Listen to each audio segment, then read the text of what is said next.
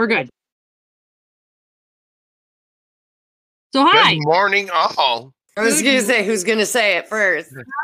Welcome to Clip Critics, guys. Yay. We're back again. Back, We've back, actually- back again. Back, back, back again. We've actually we've we've been in our quote unquote unofficial official recording studios for a while now, but we haven't been here recording because we've been doing other things. Because we've got a surprise in the works, but we're not gonna tell you. I know something you don't know. we all know Is that on the something. playground? Yeah. But anyways, welcome to Clip Critics because we're gonna try to be much better about introducing the show. I'm gonna try to get a little professional on you. Yeah. Not not very professional though. Like don't keep expectations. That's about it. That that should be about as, as a expectational professionalism as you're gonna get. We introduce the show. We're gonna try to introduce ourselves, and then we're gonna dive right back into our childish ways and continue on. yes, yes, yes. So who's gonna introduce who first this week? That's what we should Are do we one of these weeks. Are we introducing each other? That's what I was just gonna say. We should introduce each other one of these weeks. It was just, Okay. that like made my brain go. "Pfft," And I was It like, did kind of me too. concept. it's overwhelming. Ah. so this week, um, one of us hasn't got enough sleep, one of us hasn't slept at all, and one of us is sick. Can you guess who's who? Figure it out by the end of the show. Let us know. I would like to say physically sick, not mentally sick, because Yeah, we are no. all mentally sick. yeah, oh, no, I was gonna be like, that's a trick question, though. That's unfair. no, physically sick. Yes. Um. But yeah, no. So, introductions go. Oh, welcome to Clip Critics. I'm Kat.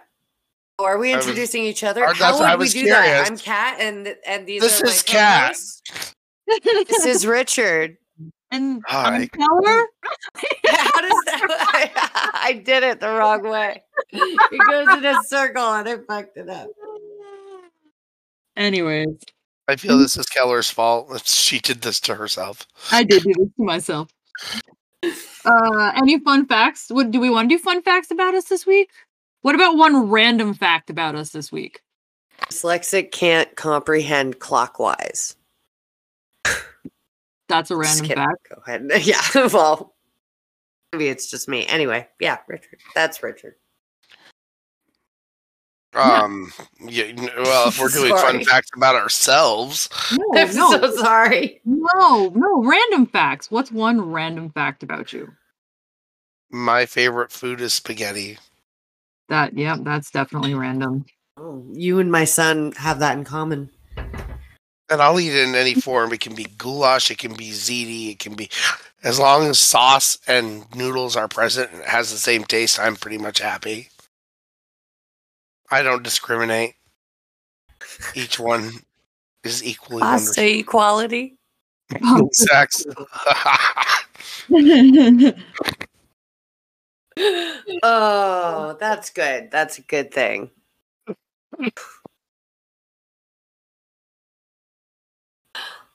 What's your fun fact about yourself, Keller? um, as annoying as they are, I actually really, really, really like goldfish. Like What? Like The as a go-to snack? Like you would no, Like no, choose no, no, that? yeah, the actual, what I was- the actual fish, like the the the the fish, fish, not the snack. Oh. the Oh, wait. Fish are friends, not food. fish are friends, not food. I mean, the goldfish snack is great, but like I actually like the the pet goldfish. Oh, okay. I was like, at them while I- she's eating them. There's something so fishy about this conversation. God damn it, Richard. and my wheels were turning in that oh. direction. I was like, wait, are we eating real No. fish? What's happening? Okay. No, and that's that. That's I fine. don't really like fish either. I guess it's another random fact about me, but that's okay. Um, but yeah, no, like the the pet goldfish. I actually like decided last year, about a year and a half ago, that I wanted goldfish, so I went to the store and got goldfish. We did that once. They were feeder fish. Three of them lived, and we named them Huey, Dewey, and Louie. And they grew up to be gigantic. Yeah, no, I have, I have, I have four feeder fish. They are carp, carp, cracker, cheese nip, and berry. Carp, carp. I love that. They sound like food. They are not Cheese nip and berry certainly are. Yeah, and You- and cracker. Keller might not remember, but her siblings certainly would because they hung out at my house when we were children children my stepdad had a kiddie pool and we had like f- from the fair goldfish that had just gotten out of hand and they were just carp sized and they lived outside in the kiddie pool. It was just a very strange thing and my stepdad loved his weird gargantuan goldfish. It was very peculiar. And we didn't know they could get that big. Like that was how we learned that goldfish grow to their environment size because they just kept getting bigger. So he just kept getting a bigger tank. Eventually, he was like, I can't get a bigger tank. So he just put them in a pool to see what would happen. And they proceeded to get bigger. It's Sorry. actually, they probably, I don't know what they were then, because goldfish actually don't do that. really? Yeah, my goldfish have been about the same size for a year now, and I mean, granted, they're huge. They're about, I'd say, somewhere between six and eight inches long and about two inches around, but that's how big they are. Like- this was, and I was a child, granted, but these fish had to live in a kiddie pool. Now I'm intrigued. I want to know what that fair was giving oh, away. I- oh no. I have four goldfish in a 75 gallon tank. Don't get me wrong, but they're they're four goldfish in a 75 gallon tank. like I'm So- so intrigued now. Anyway. I know, right? So Anyway, it does says goldfish gr- goldfish grow to the size of their tank is a positioned as a myth or sage wisdom, depending on where you're looking on the internet. If you keep goldfish in small tanks, their growth is stunted. If you transfer them into a bigger tank or put them into a pond, they grow very fast to catch up. yes, they do Oh. grow quickly, but they do not grow and keep growing. That that that is a myth. Um, but the standard is that each goldfish needs somewhere between 15 and 20 gallons of water. So honestly, having four goldfish in a 75 gallon tank is not quite enough. I should have a minimum of 80 gallons for those four fish, but they they suffice. I have two filters. Oh, that's interesting. um and a bubbler so I, I can get away with it because i have the extra filtration but i really should have a minimum of 80 gallons in that for for the four of them Fun fact the biggest goldfish ever recorded was 18.7 inches. he was probably half half koi fish not gonna lie Well, and like I said, it was like one of those from the fair. So who knows what it what it was and what All I know is that he represents the black community of fishes. oh anyways moving on cat what's your random fun fact um random fun fact about myself. I osiris you're stuck in here with me. Get over it. Osiris! Oh my god. I no, I'm gonna stick with the one I said because it's the the counterclockwise thing. I was sitting in rehab, and I'll explain why I say that. I was sitting in rehab, and they were trying to do a perspective exercise, and so they had us take our hand and point up to the ceiling, and you like move your hand in a circle, and then you move it above your head. And I guessed, according to this person, it like changes direction depending on your perspective on if you're looking above it or below it. But to me, it just looked like it was going the same direction because my hand was moving it. So I didn't understand the exercise. I was very confused and agitated. huh Just a, a- another weird thing that doesn't work in my brain. oh my god can you guys hear him Oh, is it that's cat? osiris yeah it's osiris Having meowing a fit? Yeah, he wants to go outside. Like he's in my bedroom with me, obviously, and he wants to go outside my bedroom, and he's being a monster. Anyways, he's outside now. Um, Rude. so hopefully, now that we have our weird fun facts during our weird fun fact time, Richard has been looking up. Um, thanks for sharing our our Well, list I of had to let you know why I was going. away. Yeah. Cat will be right Without back. saying it. Okay. In the meantime, Richard, have you found a list of what we're doing today? Um, I believe, if ever my memory serves me correctly, we are doing Christmas specials on TV movies and that kind of thing, things that wouldn't have been in the theater. Um, doing so, I've been having a harder time finding specific lists for these things. Um, I did forward you guys a list last week, um, which I thought might work. Although I still think that there are movies on there as well, which is Mhm. kind of a pain.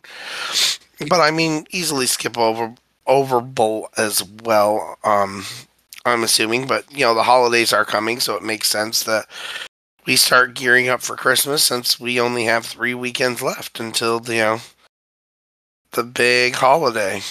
Oh boy, here we go. Yeah, no, that, that makes sense.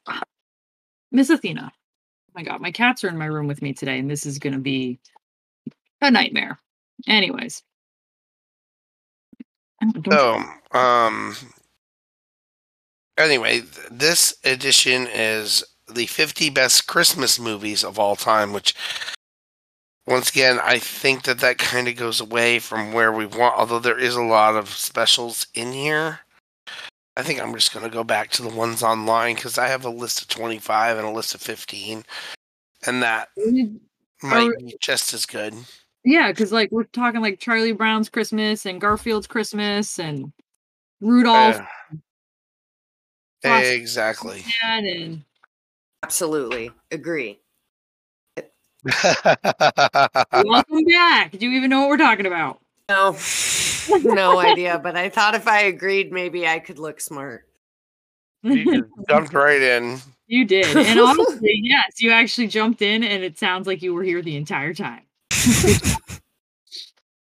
So what bothers me about the list, uh, guys and gals, is that they um, everything they are, they seem to just pull episodes of TV shows, and that's not what I would necessarily call a Christmas special. Those are Christmas episodes for their TV show. Right. Um, so that's like I said, this is going to be a little more. I think a little more difficult to narrow it down to what I really, really kind of, you know, was hoping to find. Mhm. But um, that being said, I am on the 17 of the best Christmas television specials there ever were from BuzzFeed. oh, interesting. Yeah. Now, that also being said, I'm going to try to skip over anything that is. Jesus, almost all of it are TV shows. Well, I was going to say no Jesus stuff. Well, People are going to have things to say. All right. So, beginning to look a lot like fuck what, this. what I th- exactly. So, I think what I'm going to do is just try to pull off TV. Um, r- to read like we're going to skip over TV episodes, and I'm only going to read off what's actually a Christmas special. okay. Okay. and we'll just do it from a couple of lists and and we can always add our own because i'm sure that we have each of our favorites Oh yeah. So and we'll be reminded of them through the list for sure. exactly. Um so the first one on their list that is an actual show is a muppet family christmas. Oh yes. um this is one where they all go back out to the farm etc and there are several uh, even though it's available on dvd here in the united states our our dvd is very edited. There's probably eight minutes of missing footage where the one overseas has been released complete so i also find that a little confusing Yeah, that's weird. um, but you know, it, it is what it is with the powers that be. It's still a very cute special, no matter which way you look at it, and you can pick up a bootleg of the correct version of it fairly easily. I found it on like six different websites this year, Cool. Oh, wow. and strangely You're enough, I wasn't searching hide it. for it. I wasn't searching for it. It just kept popping up from the stuff I was searching for. And I'm like, oh. So I learned a lot about the special that I actually didn't know because this is a special that actually aired before I was alive. So, Oh wow. yeah, no, it's just something that I was not aware. Um, all right, so um, with the first one, uh, Kat, what do you? What was one of your favorites? One of my favorite TV. I mean, I don't. So here's the thing. I have a. I and I. Uh, I have an aversion to Christmas movies in general. I don't know why. I don't find them enjoyable. I don't. I'm. Hmm, I mean, Jingle All the Way was fun. Don't get me wrong, but I don't. If I had a like a favorite, you know, the way if you asked me like, what's your favorite Halloween movies, I would say like Hocus Pocus and Practical Magic. Yes. Boom, boom. that was Thanksgiving. You Sorry. asked me what my favorite Thanksgiving movie is. Yeah. House yes. Um, if I like favorite Christmas movie, like the only one that ever comes to mind is How the Grinch. I Grinch. think it's a no, I think it's a Christmas Carol with the little boy and they stick their tongue to the frozen pole. Oh, Christmas story. yeah, Christmas story. Yeah, the I love- only one is the most there- memorable one. with the, the leg lamp. leg lamp and like the little brother and his mini layers and his crazy waddle down the street and the yeah I'll shoot your eye out." like it was a super fun memorable movie that I, I have watched many times and my mom loved it and played it off and probably because she liked the darker humor in it I did I not just saw it. understand it as a child For the first time two nights ago. really oh Yeah. congratulations I'm Oh, so happy That's, for you that's a good one. That's yeah, a- I, I've, I've, I have not seen it. It was one of those movies. Of course, I wasn't raised with holidays, Right. so yeah it was not Well- something that I had seen. and arguably problematic through 2020 vision, but still like one of if you were to ask me like what's the Chris- memorable Christmas movie, that would be the one I I remember distinctly The leg lamp to yeah, and the leg lamp has become like such an iconic freaking symbol. Like, I saw a was post today where someone's only Christmas decoration was the leg lamp in the window that's in their house. It was amazing. it was like you go. wow, just Oh, wow. God. Um, what about you, Keller? Do you have any Um, favorite? I I have like a couple different favorites actually, and um, there it shows like the the duality of my personality because one of them is like the Griswolds Family Christmas because who doesn't love the Griswolds Family Christmas? National Lampoon's Vacation. Yeah. Yeah, That's good. because that's Chris- just an amazing movie. Um, but on the other hand of that, like the Christmas Carol with Ebenezer Scrooge and specifically the Muppet Christmas Carol because I don't know why, but just that I have version of seen it. It's adorable. It's the most. Only watched It's the it best once. Christmas movie ever. It really is. I don't like the Muppet one in particular, but like just that story in general, like those those are some of my favorite. Like on the more traditional side, that's one of my favorite ones. But if I want to like sit down and laugh my ass off, definitely National Lampoon. Like Now, despite the fact that that the Muppets is, isn't as it was a movie, um, did you hear any of the controversy that has been around it lately What? Oh. with the missing scene? for the Christmas Carol or the Muppet movie. Mu- Muppet Christmas movie, uh, Christmas Yeah. Carol. You gotta remember, I don't do the, the whole TV news thing. I'm very sheltered. When you watched Muppet Christmas Carol, how did you actually see it? And this is a strange question in the way I'm way I'm asking it. But uh, did you see it in the theater? Did you see it on videotape? Did you see it on TV? it was How have probably you seen it? probably VHS in on TV. Okay, so at some point you have seen the the the correct version of the movie. Probably. Um, there is a song between Ebenezer Scrooge and his girlfriend that she sings to him, basically called "The Love Is Gone," and she breaks up with him in that scene. Um, Yeah. apparently, it's something that vanished, so that Oh. on subsequent releases, they have never been able to release a copy with that, even though all of our VHS copies had it. really? And apparently, Brian Henson just finally found the missing clips because whoever worked at Disney thought that it would bring the movie down and kids wouldn't understand anyway. So they wanted to cut it, and apparently it was cut in eh, for the movie theater too, from my understanding. And it was only on the VHS copy. That's interesting. Huh. which I have never seen it without that song. Right. So I and you watch it on Disney Plus. I don't believe it's been restored yet. I could be wrong because I'm I'm not 100% up to date.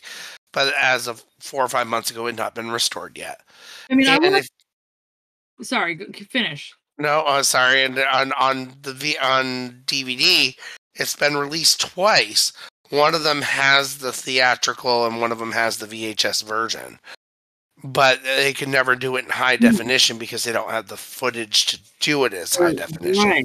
Interesting. So um, they do now, but it is interesting. So your Blu-rays and stuff can't have something that hasn't been upgraded. So they like Bedknobs and Broomsticks and the the Right. extended ending, which we talked about. You know, Yeah. the, like for if you buy a Blu-ray, it has to be the original cut. It can't be the the added footage because it's never been upgraded to be Blu-ray quality. That's interesting. Uh, What a so trip. then- yeah, so I was just curious if you knew that because there's like this huge weird story behind Muppet Christmas Carol. Hmm. Oh my gosh, Oh. I I'm so sorry. Can I add to my I do have one Christmas movie that I had a phase where I watched it a lot of times and it was Adam Sandler's 8 Crazy Nights. Which isn't technically like a Christmas movie, but I mean, had a phase technically, with that it one for a is. while. I'm gonna bring up the most controversial thing ever, and you can fight me because you're wrong. Die Hard. That's a Christmas movie. Fucking what? totally a Christmas movie. I have the Christmas edition of that movie. Explain. Did it just Oh, they made out it. during Christmas? Uh, it takes place on Christmas Eve, the whole film. Oh. I guess The never watched it. Oh, oh, oh, oh, oh. What? Bruce I Willis apologize. She It's just hurt me on lots of I, levels. I dismantled Richard. Um, yeah, I, I don't believe I've ever watched Die Hard. I saw somebody the other day though. It was one of those stupid posts on Facebook that inf- that was like, "Die Hard's not a Christmas movie. It's a it's a Harry Potter movie because Bruce Willis just spends two hours running away from Alan Rickman." And I was like, you know what? Valid. I don't I know got anything about the movie, but that's funny. Yep. One, you need to sit there and you need to go and watch Die Hard immediately. With a vengeance, I might add. yeah. um wow yeah it's like the ultimate christmas movie it's got it's got carl from family matters Yep. That's where the yippee uh, yippee ki motherfucker comes from. yep really? Oh, Yeah. All right. i literally so i have this die hard dvd set that is an actual tower of die hard Yep. like the actual tower yeah you've seen it nakatomi Yeah. plaza Yep. yeah it, and then i have the edition where it's wrapped in an ugly christmas sweater Yep. It's amazing. you need to see it it's wonderful I will Okay, add it to my goddamn list of must sees. Yes. especially for the holidays you will appreciate it Yes. What's the next movie on the list? Because I feel All like right, yeah, we uh, we've we have talked a lot about movies.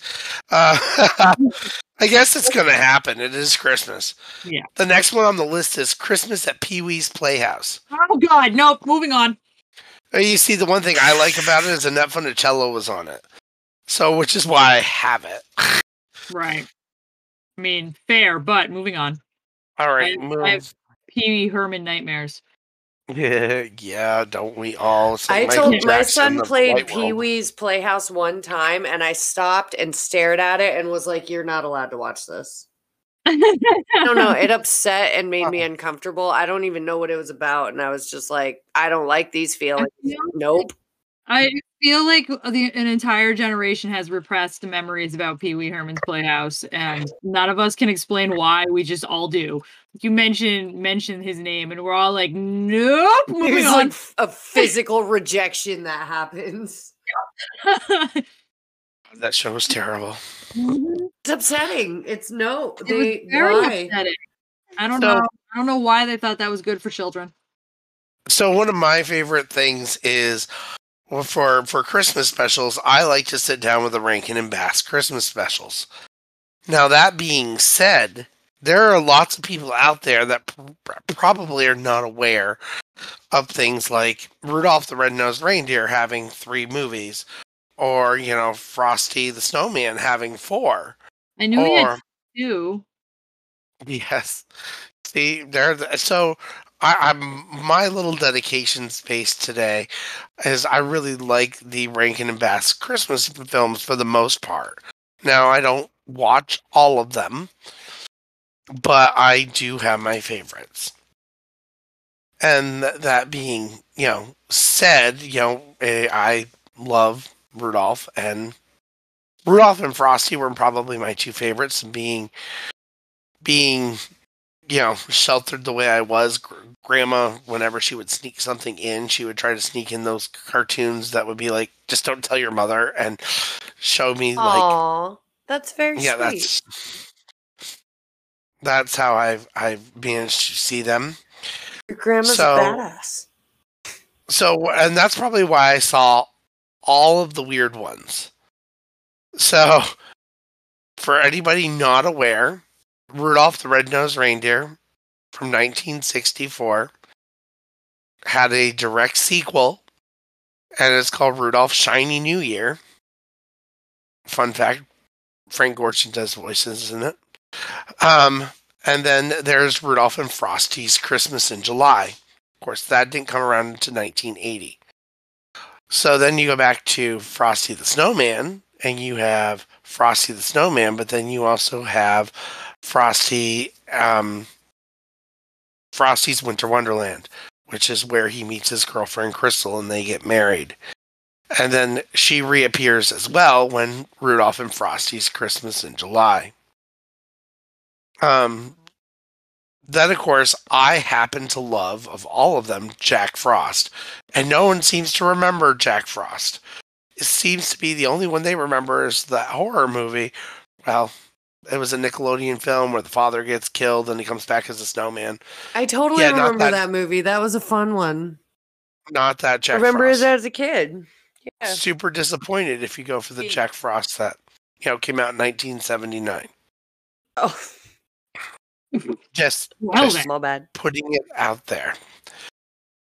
You know, um, no, Rankin and Bass did do other other ones. Um, I I like the um, Silent Night with the with the mice with the little cartoon mice. I think they're adorable. And they there is a special though. It's listed here as Rankin and Bass. I'm not sure that it is, and that is the Life and Adventures of Santa Claus, which is based on the L. Frank Baum book, who wrote The Wizard of Oz. Um, Oh, Right. isn't it? So there are stuff that I'm not as familiar with.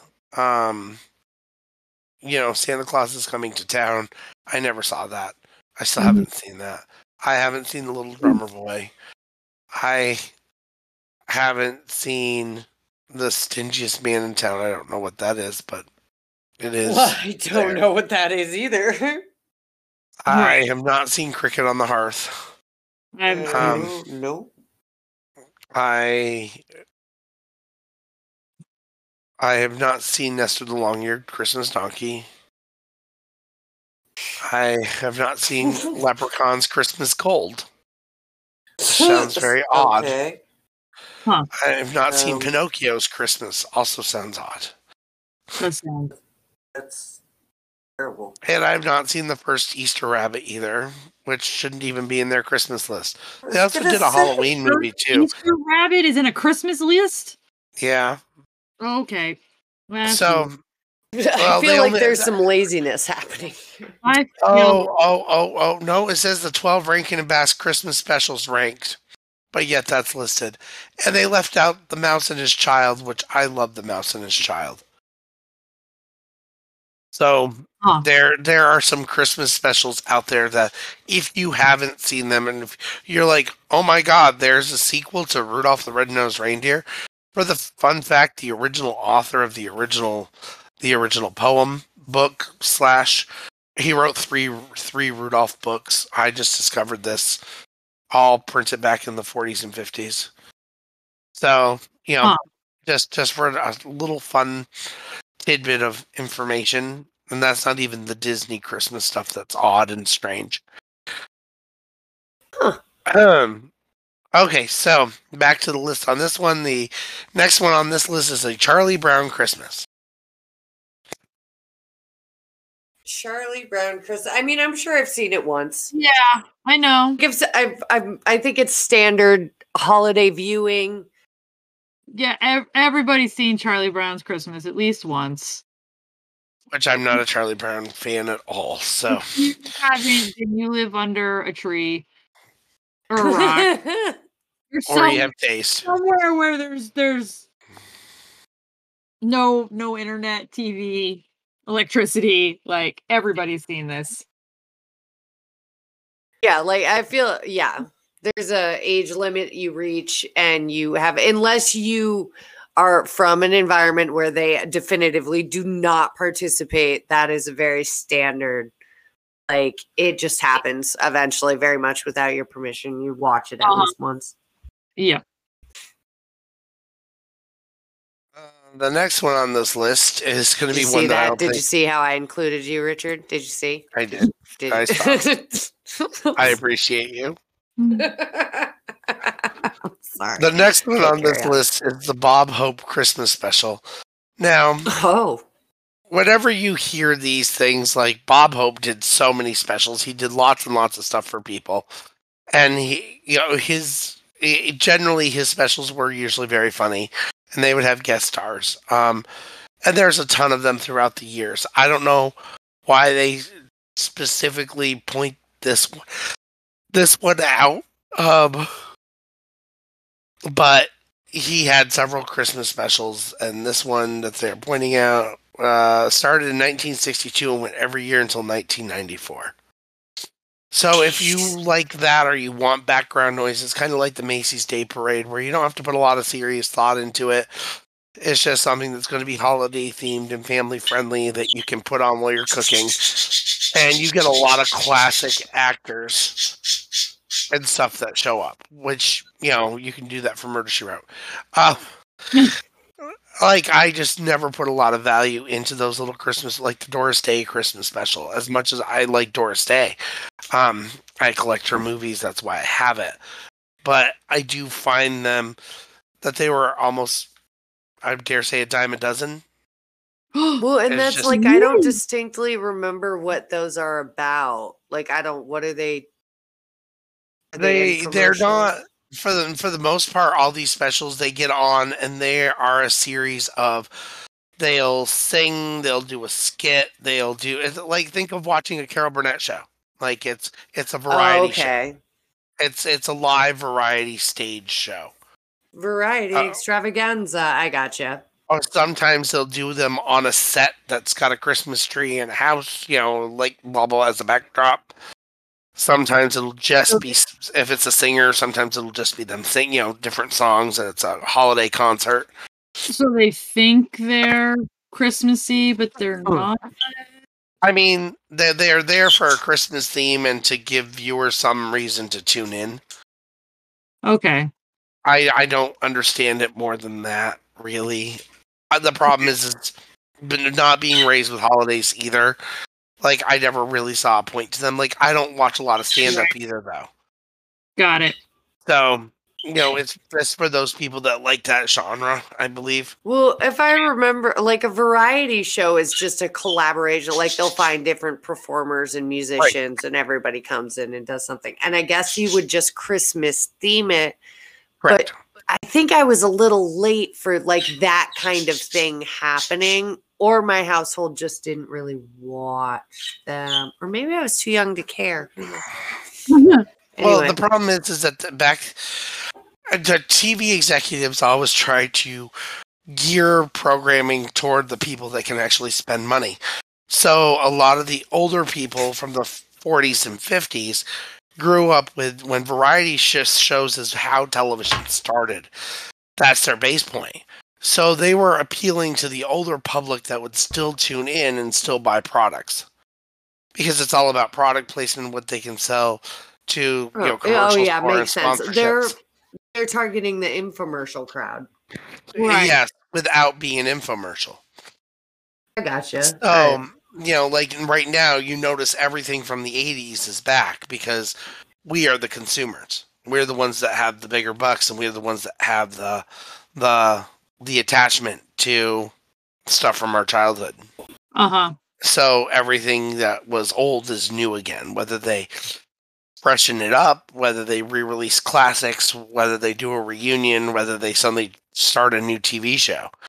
You know, um, it seems it, it doesn't really matter as long as they're trying to tap into that that big wave of nostalgia because nostalgia sells. Huh. I'm apparently very cynical. Fucking smart. No, that's fucking Here. smart. That makes sense. Yeah. I'm sure that's explained in a book I have called The Secret Life of Groceries that my grandmother gave me and I never read. But that's makes a ton of sense. That's true. Yeah, Um, it does. They made a movie of that book. Really? It was called Sausage Party.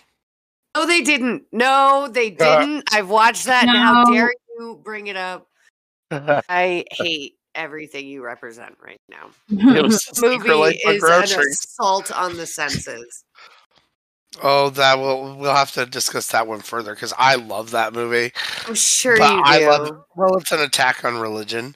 So when you take all the shock value stuff out and you actually look at all the underlying messages, and I'm not a big religious fan, so um, I- I- mo- most of the people that got upset with it were your religious groups.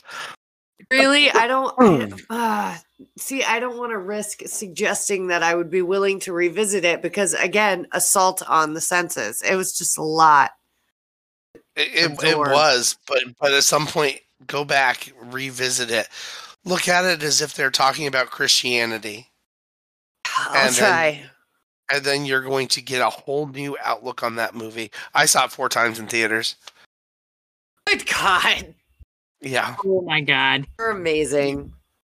Um. Anyway, moving back to Christmas. oh, the next one they list is Rudolph, which I think I covered uh, pretty did, well. Yep.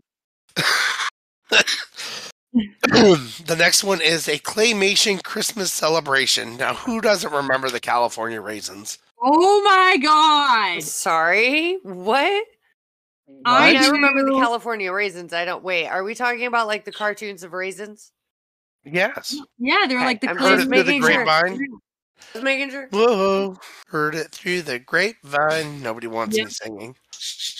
No, we don't want you Do to. it. See the parakeet. Parakeets agree. Well, the they were parakeet's trying to so sing with you. Yay. they were so popular that in 1987, my favorite year of television, they had a Christmas special called uh, Will Vinton's Claymation Christmas. I'm, I don't. Okay. All right. Well, Will Vinton had, had was doing a lot with this style of animation, and people were digging it, and the California Raisins were popular, so they headlined the show. And it's a variety show hosted by two dinosaurs and features songs performed by anthropomorphic raisins, among I other characters. That? Oh my god! Like you, as soon as you said dinosaurs, it like unlocked this like memory in my brain, and I remember this. Holy crap! Yeah. oh my god!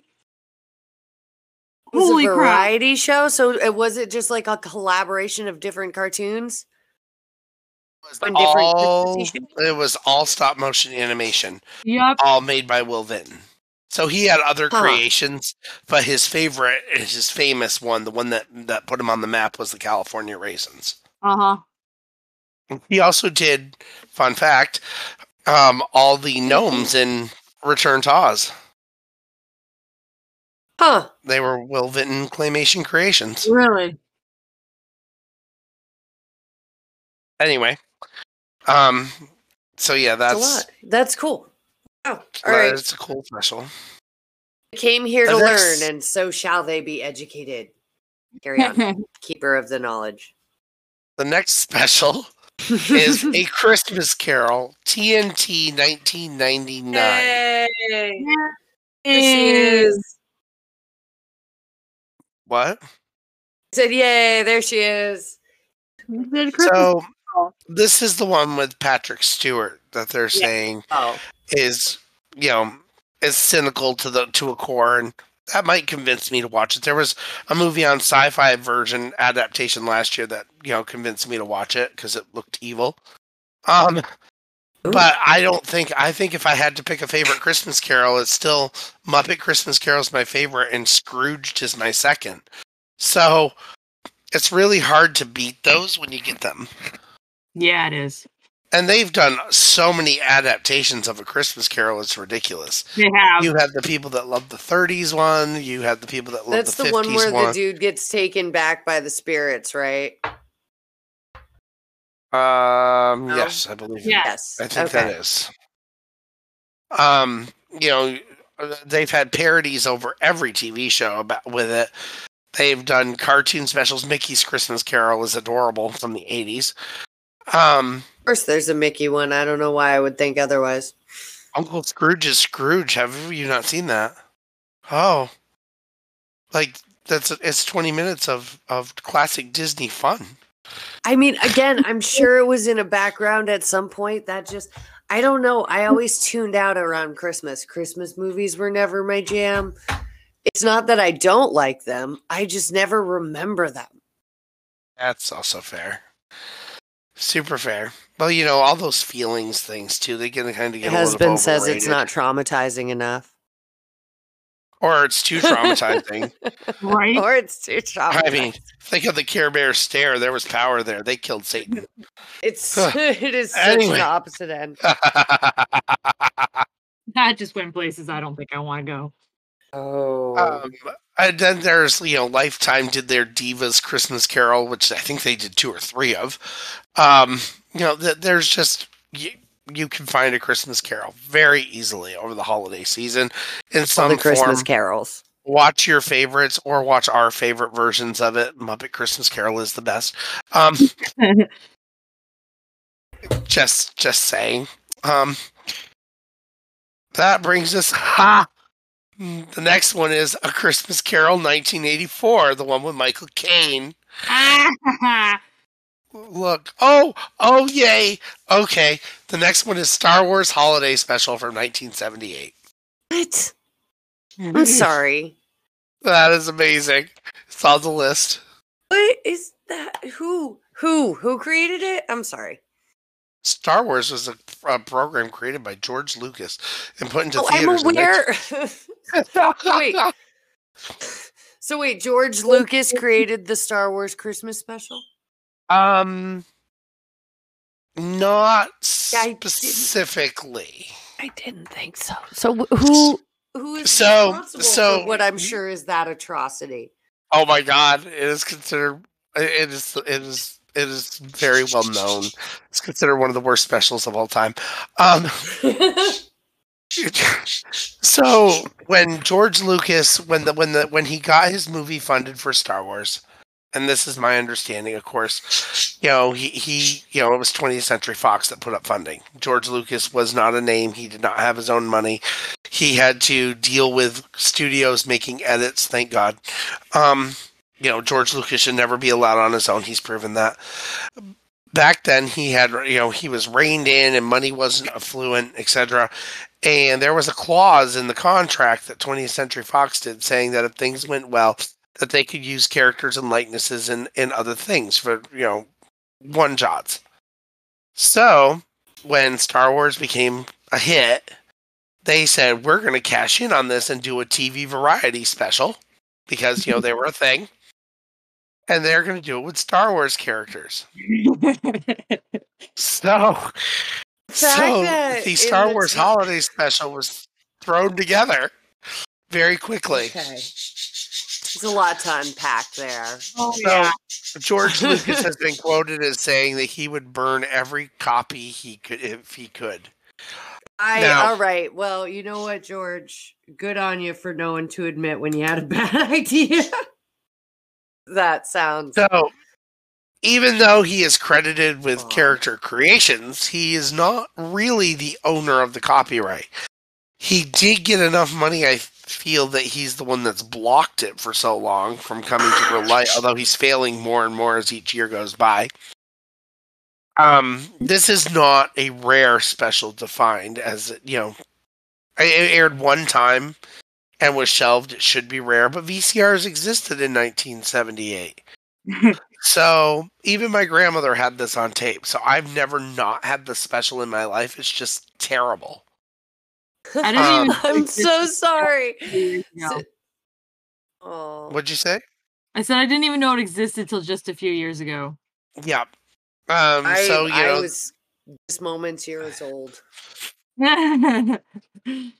well, they're going back to Chewie's home planet for Life Day, which is the equivalent of Christmas. What I think makes this so bad is that they have, and because once again it's a variety special, you have appearances by Diahann Carroll, Jefferson Starship, Bea Arthur. Yeah, all Peoples, sure. people. Yeah. Um, you know, Carrie Fisher is well known, was drunk on the set and sings drunk. Um, super oh, hilarious. Oh, that's sad. It probably was really funny at the time, but it's sad. Oh, I have it if you need to see it. she I does stand up never- comedy now, I think, and it's pretty funny. I mean, you know, she's. There's so much I want to actually do right now. You see, Carrie Fisher died a few years ago.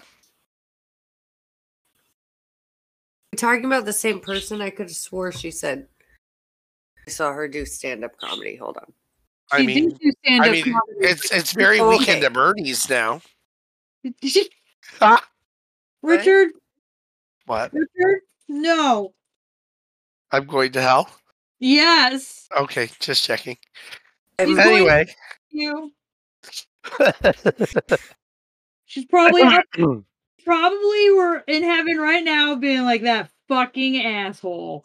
I don't know. She was drunk on on set of Star Wars Holiday Special. I mean, I probably would have been drunk on set of the Star Fair. Wars. That's probably the only I way mean- she do it. On a fun note, on Carrie Fisher, she did go on to play in a couple of Disney TV movies, and um, you know, she's Debbie Reynolds' daughter. Um, she did an episode of Faerie Tale Theatre with as Thumbelina. She's just best known for Star Wars. Anyway, Carrie Fisher. yeah, So- HBO, Carrie Fisher in one in wishful drinking, YouTube. Ah. I did see her. She She a little embraced it. bit looks like Rob Zombie, not Rob Zombies. Uh, uh, do- Ozzy Osbourne's wife. Weird way. I love the fact though that you're the only one in my friend circle that did not even was not even aware that she had passed away. So I applaud you. No, I think I heard that she passed away, but I remember that she did stand up or had was had moved on to stand up. I don't remember. Yeah, she mean- had gone to stand up, but she she passed away like right as Solo came out. Oh, Yes, that's very true. Oh, All I know is that if I die, I hope that somebody uses me as a ventriloquist dummy and uses me in their stand-up routines after I'm dead. no, no, Richard, no. I feel like there are laws that wouldn't allow that wish to be a thing, but we'll look into it for you. All I Excellent. can hear I'm is sure there's going, "Oh, countries." Richard." Yeah. Has that- that tone of voice where he's like, "I'm so done with your shit," but all he says is, "Oh, Richard." Like I can just, I can hear that right Yeah, now in my rascal. Absolutely. like. So I'm super happy that the Star Wars Holiday Special came up. It is the first appearance of Bounty Hunter Boba Fett, and you know, in an animated sequence. And there was a cookbook that came out with the special originally. So there's all kinds What? of fun facts. Did you know that there were Ewok movies too? I did know that. Mm, Okay, good, because I own those too. Of course you do. yes, you do. Battle for Endor and Caravan of Courage. Yes. Um, Dave is trying to avoid the Star Wars Holiday Special. We're gonna do it here some night and during bad movie night Why would you put someone through that? Because it's Christmas. You're a terrible person. It's Thank. Christmas. Why Listen. are you being a bad person? It's Christmas. It's Richard. You do understand that after I watched House of Yes for the first time with with Yeah, the first time it was traumatizing. That I immediately waited for Dave and immediately showed it to him so he could be traumatized too. Yeah, no, like literally, like I left. Cheersies. No, seriously, like I left from watching it. I was still traumatized. I'm pretty sure Richard was still traumatized. Dave showed up and Richard was like, "Hey, you want to watch this movie?" Like literally. I didn't even give Dave options. no. He came in and I was like, "You know, you're one of my best friends, right?" And he was like, "Uh oh." yeah. I was like, I have something response. you have to show you. It was I- like I rented it. We only have it for one night only. So even, it was like you come right over here and plop. I don't even think I'd made it home yet, and I was getting Marcos from Richard going, "Guess what I'm making Dave watch?" Like, and I literally live around the corner. Like Poor Dave. it Dave. was great. Poor Dave. When are we gonna get him on the podcast? We need Dave. At some point, we need to. We need to. Just appearances. Yes, we need to have him guess because he's such a movie guy too. Oh, he is. Dave's great. Yeah, Dave's pretty awesome. Um, Movie buffs are fun too. You've been a blast. number eight on their list is it's a SpongeBob Christmas. I have no idea. Is this a thing or is it part of an episode? That It's shouldn't be probably an on on there. Mm-mm.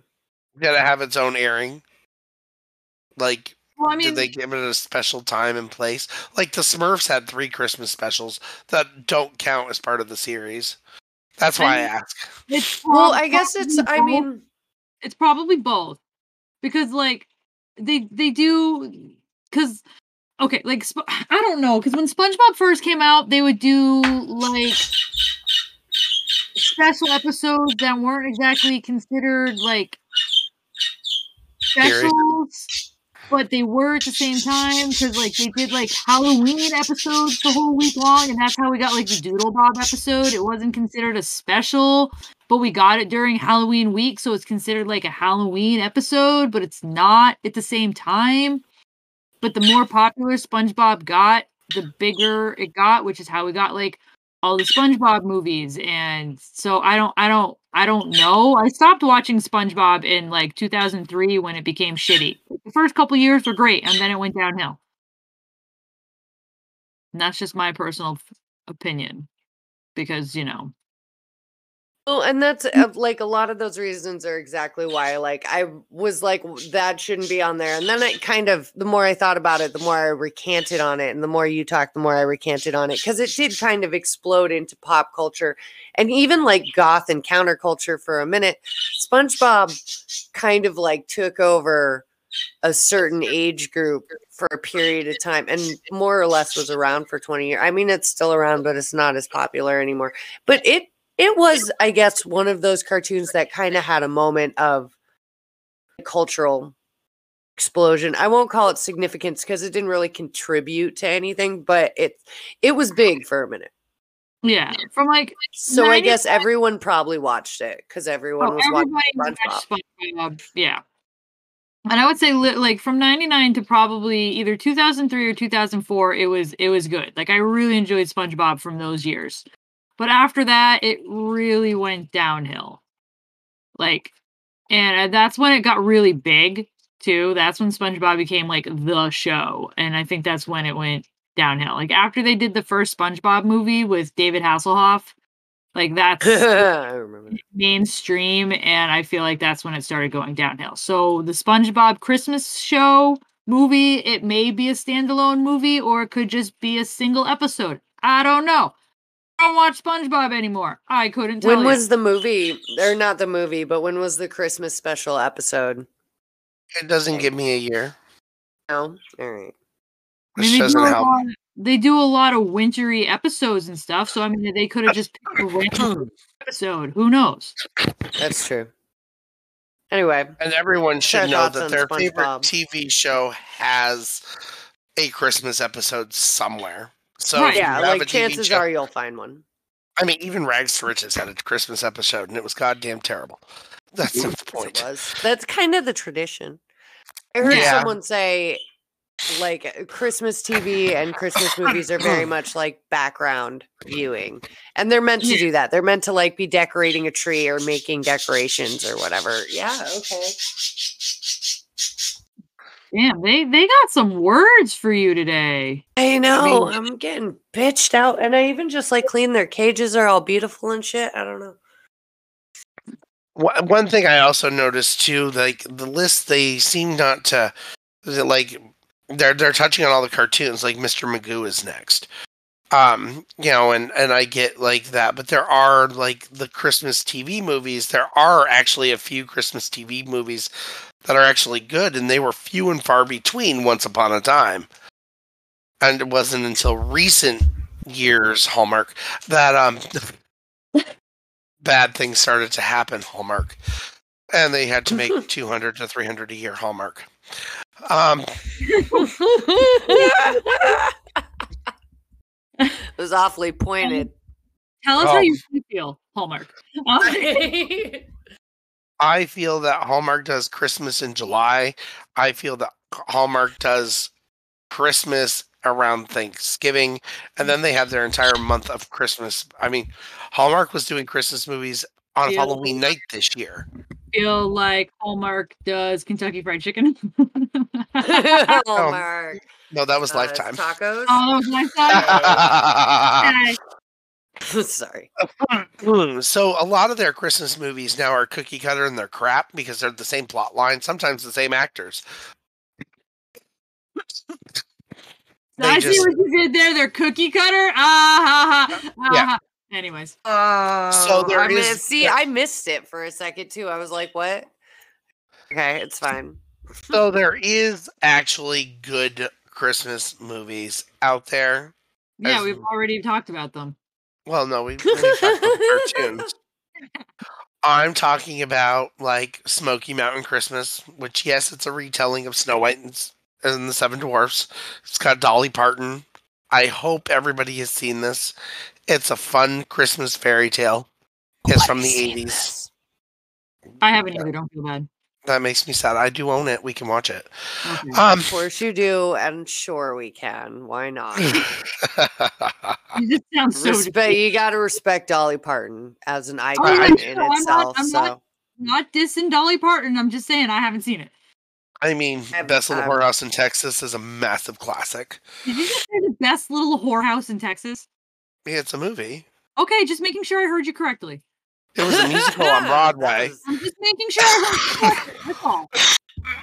I take it you haven't seen that. No, I'm not doubting you. I'm just making sure I heard the words that came out of your mouth. No, I'm just putting it in my mind for later to show you because it's such a good movie.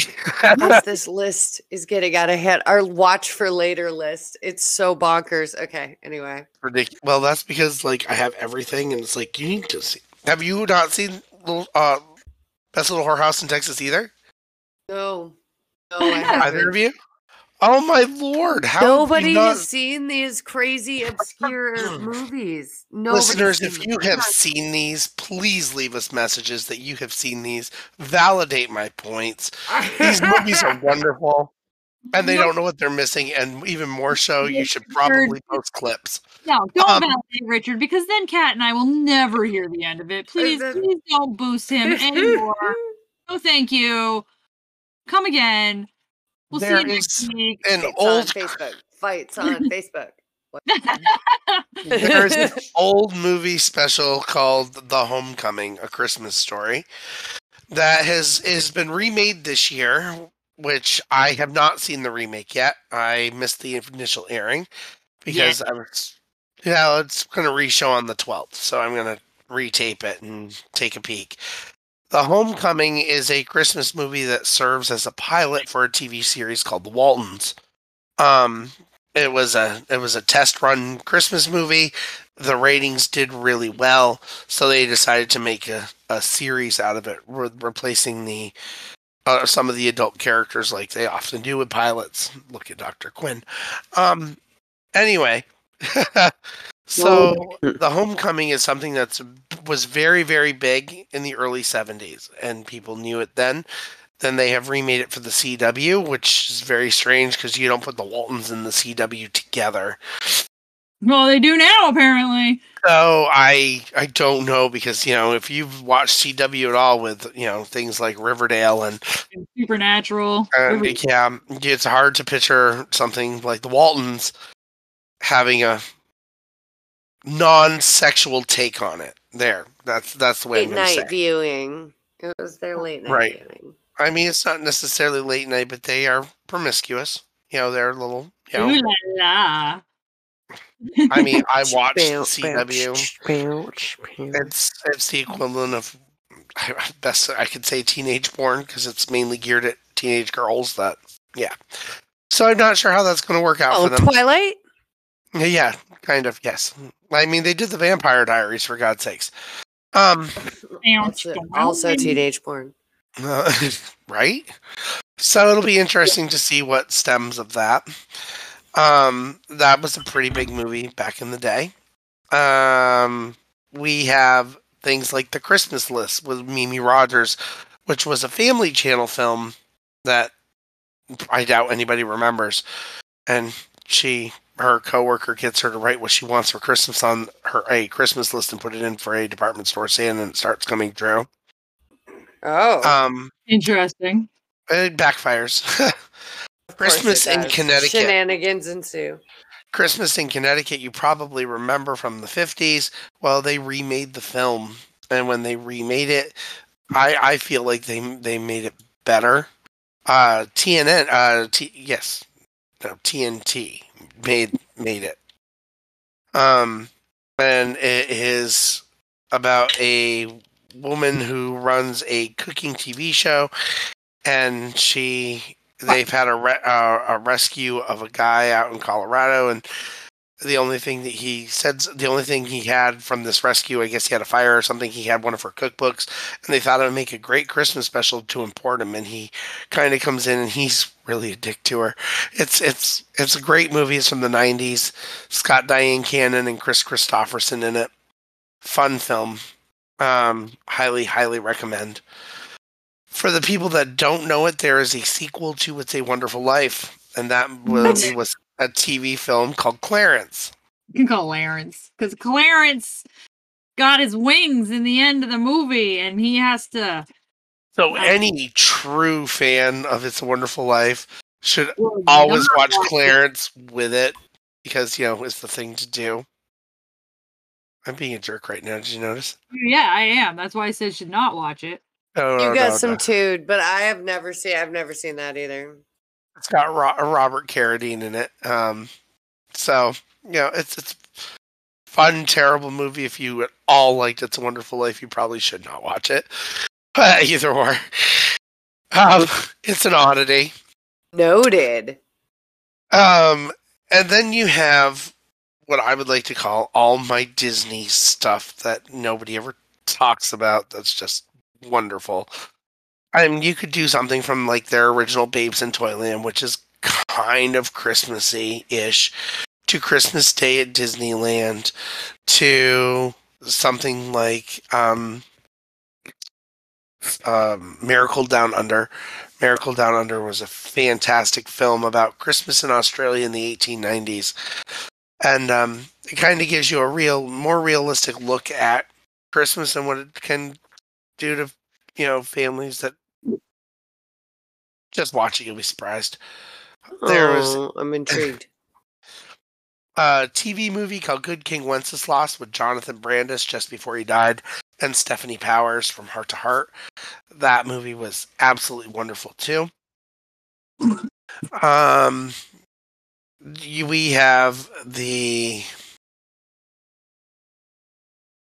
Yep, that's what it's called. Wow. Okay, so we can't trust my memory. There it is, the Christmas Star. um, with Ed Asner um, also a, a Disney telefilm. Um, the um, the ultimate Christmas present, a Disney Channel film that was massive amounts of fun. Don't know if you See, I wish I remembered that one because that I don't sounds like something that. I've seen. I I didn't watch a lot of the Disney TV movies. Like, I don't know. Well- I didn't. The ultimate Disney, the ultimate Christmas present was a DCOM, a Disney Channel original movie in 2002, I think. So you may have seen it. No, I'm telling you, I didn't see it. Oh. no, but I may have because like Disney Yeah. Channel movies were very much my age group. Like they Right. caught that. Yeah, that section for me. So I've seen Yeah, a like- lot of those like weird, obscure Disney Channel movies. I just don't remember them exactly because they were very, Oh. again, it was very cookie cutter and very they they were background movies. Jesus. Christ. Yeah, and I'm I'm just enough older than you, Kat, where I really wouldn't have watched them. You know, it's like it's like Harry Potter. Like I've seen the movies, but I haven't read the books because I'm I was like just You weren't quite their target. You were like a little past that. just old enough where I was like, this this isn't going to be anything I'm interested in. So Um, there was a, a more modern Christmas movie called Love at the Christmas Table, which was really, really good. It kind of stood out. I don't think it was life. I think it might have been Lifetime, not the other one. And the Twelve Men of Christmas was kind of funny too. But that had Kristin It Chenoweth. sounds Who doesn't love her? Hilarious. Chris, Kristin Chenoweth is wonderful. Uh, Holiday in Handcuffs I like, but I like Melissa Joan Hart, so I'm probably skewed toward that. Um, Bias. oh my god, Melissa Joan Hart, that's the name I haven't heard in a while. um, there is a new Disney movie on Disney Plus called Godmother, which is surprisingly sentimental and not really Christmassy, but Christmassy at the same time. It's it's it's a Oh, funky movie, but I I really enjoyed that one as well. And then I think my ultimate favorite TV Christmas special I, I watch every year and have ever since it aired is a very Brady Christmas, which I for some reason just love that movie. I I was a kid. It was 1987, and it felt very warm and friendly, and not the Brady Bunch, which is nice because they turned it from a a comedy into a drama, and I approved of that so wholeheartedly. Scratches. Oh my god. BB wants all the butt scratches. She's usually really good during the podcast. but it's a very sentimental movie for you. You have a cat all It up in is. your bits.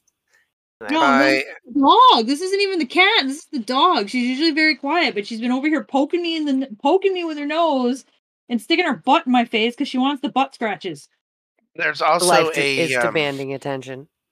Like, There, there's also a TV movie from the 80s with Rue McClanahan and um, uh, the voice of Knight Rider, uh, William Cat, and Keshia Knight Pulliam, and they did The Little Match Girl. And that movie is wonderful as well. But that movie is extremely difficult to find, and I'm assuming most people here would not have access to it probably not. um you know so and and there i haven't like there are still probably tons more that i could touch on but you know i kind of went off because the list ended and i was trying to fill in with stuff that i knew that i really liked. Um Well, and once again, by this point, if you haven't found a good suggestion, and you're not listening. right. The christmas chronicles is supposedly wonderful. I haven't watched either of them yet and they got kurt russell and goldie hawn. Those are netflix. Um you know at, at some point there are on my list there's a really good netflix animated film called klaus that we watched last year um kind of just because we wanted background noise and then we got sucked into it You know what else is a I really like it when that happens. Christmas movie? what I said, you want to know what else is a really good Christmas movie? which one Yes. The Nightmare Before Christmas. Absolutely. oh i like the debbie macomber's um mrs santa claus too um no no no mrs santa claus is a musical with angela lansbury call me call me Cla- uh, oh, what are the Gonna be all right. what are the, the the the Tim Allen movies? The- what are they called? Santa Claus or whatever? The- Santa the- Claus. oh but those are Kind theatrical of. The first didn't two are pretty those. em- Oh, okay, entertaining. yeah, but still, that's- I'm just Yes. thinking, I'm just thinking of Christmas movies that I that I know and stuff. very fair yes yes the santa claus was a thing um Yeah, they were There's- amusing. I, I remember being angry with the first one and i Really? need to revisit that and figure out why because i you know i i've watched I them all once say.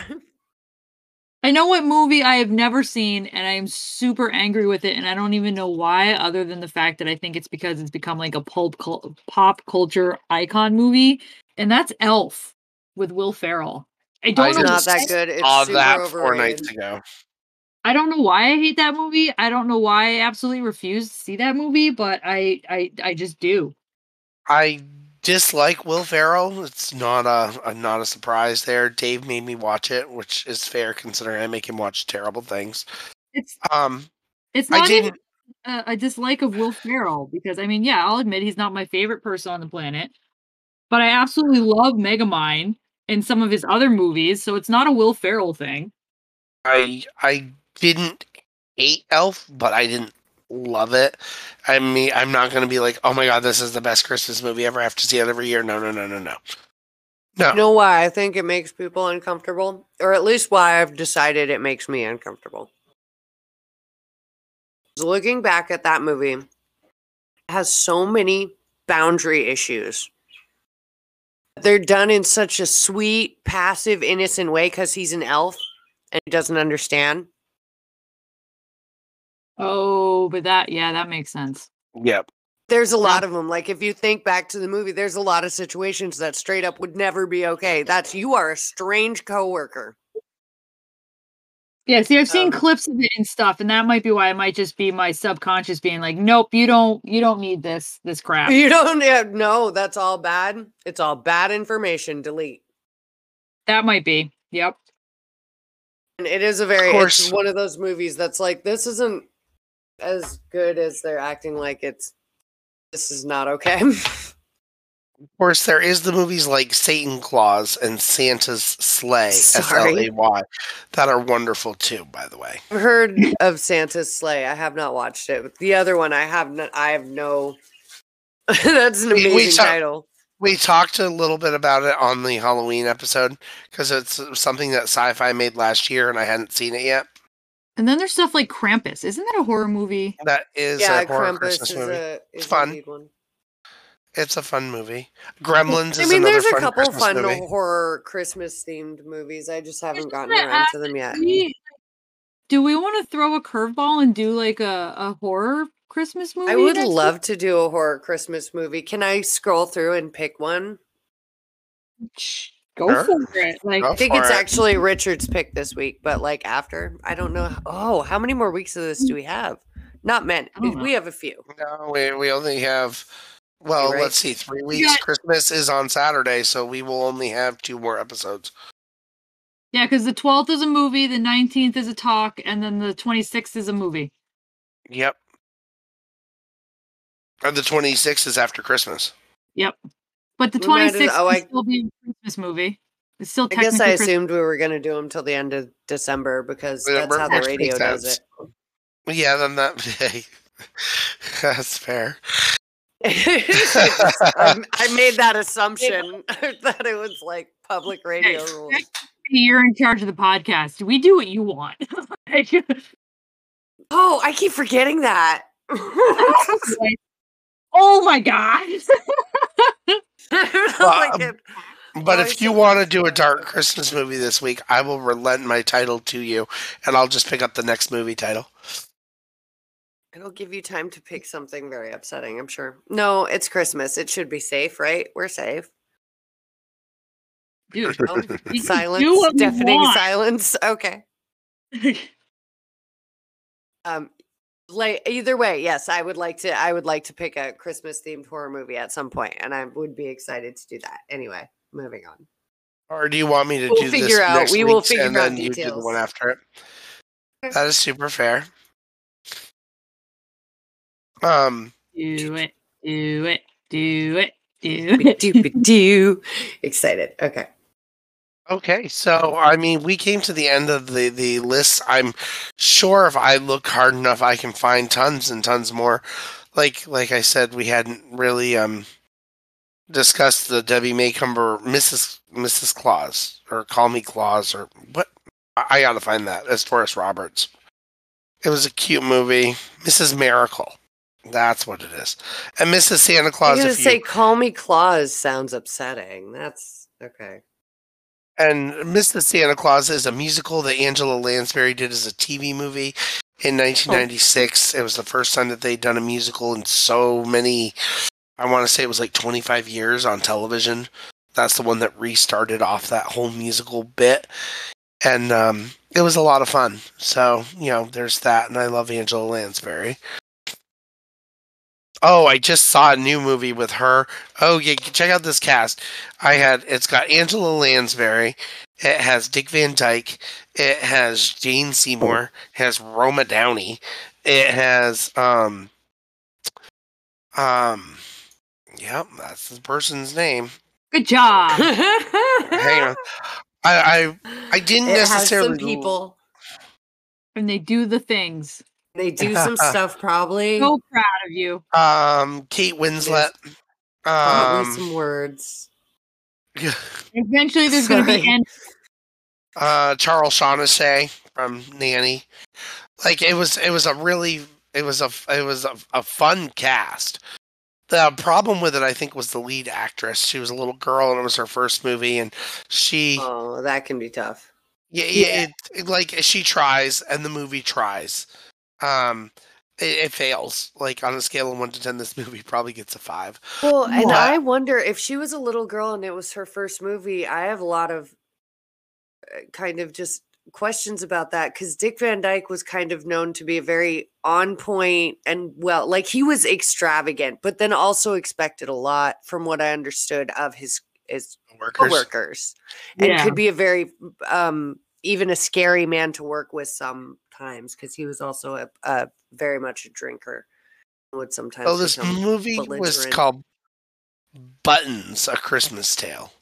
that it's- sounds and- like a dog's name. and it's a musical. Huh. And it's Okay. It, it, it was a, basically a direct to DVD. They released it to theaters for one night only, and that's probably because Dick Van Dyke and Angela Lansbury together. Like I was super excited for that pairing, and big Jane money Seymour is just a bonus to me. Right, exactly. like they, I feel like for all sure. the money was spent on the actors. Right. Probably. and it is it, uh, they the music comes off as being broadway the movie comes off as being hallmark so you can't oh, no. take broadway numbers and put them into a hallmark movie it No. really doesn't work well Oh. and then when you have the lead actress is this little girl who is uh, oh, oh she's weak she's not like but First considering time, what they had to pay young, probably next to a very scary drunk man. Sorry. So, you know, there's, you know, all of that together. Um, I bought the movie off Amazon last year for three bucks because I saw that Jane Seymour was in it and Angela, Lin- and I'm like, why haven't I not seen this? So I wasn't going to pay the three bucks to rent it when I could own it for three bucks. So I bought it and I just watched it the other day because I was I've been sick all week, and um, it was one of those where I thought it would make me feel better and it didn't. It was nice to see. It was nice to see Dick Van Dyke working. It's nice to see Angela Lansbury working. You know, um, it's from 2018, so it's it's you know, and they did Mary Poppins Returns together as well. So I think it Oh, was well, probably done during that like, same time frame. mean by then, so. Yeah, maybe that's fair. I I got to admit the man is no wonderful. proof. though. I've never worked with him, so I don't Yeah, know. that's true. I don't know. I haven't researched. but yeah, I um, it, it was an interesting watch. If anything else, don't expect to be wowed. Don't be like, oh, this is Oscar winning. Just have those happy feels that you have. Murder She Wrote and Diagnosis murdered together for the first time. Just Right. go, just go for the ride. If you're gonna, if you have If some you're time going to for the actors, it's like watching. It's like watching Murder She Wrote. Like Murder She Wrote is the same formula every week. It's episodic. It's there's nothing new. Someone's gonna die. She's gonna solve it. Blah blah blah blah. The reason why you watch Murder She Wrote is because she had all these big named actors that popped up, and you. It was the sometimes That the last the chance you get to see them. Right. And you're like, oh my god, that's Howard Keel. Oh my god, that's Doris Day. Oh my god, that's Shirley Jones. You know, she had big named actors that and they were all just getting older and they didn't have roles anymore and it was kind of like a hey let's support each other Yeah, it's And- like easy paid feature work, and you right draw a crowd that way. Sure. and you get people that are nostalgic that are sitting at home with televisions and being like hey you know television you know because the medium was just you know in its heyday in the 80s so yeah when Like you said through- before, nostalgia sells. So it's It again, does. it triggers that that thing inside us that's like, I recognize that person. This gives me a familiar feeling.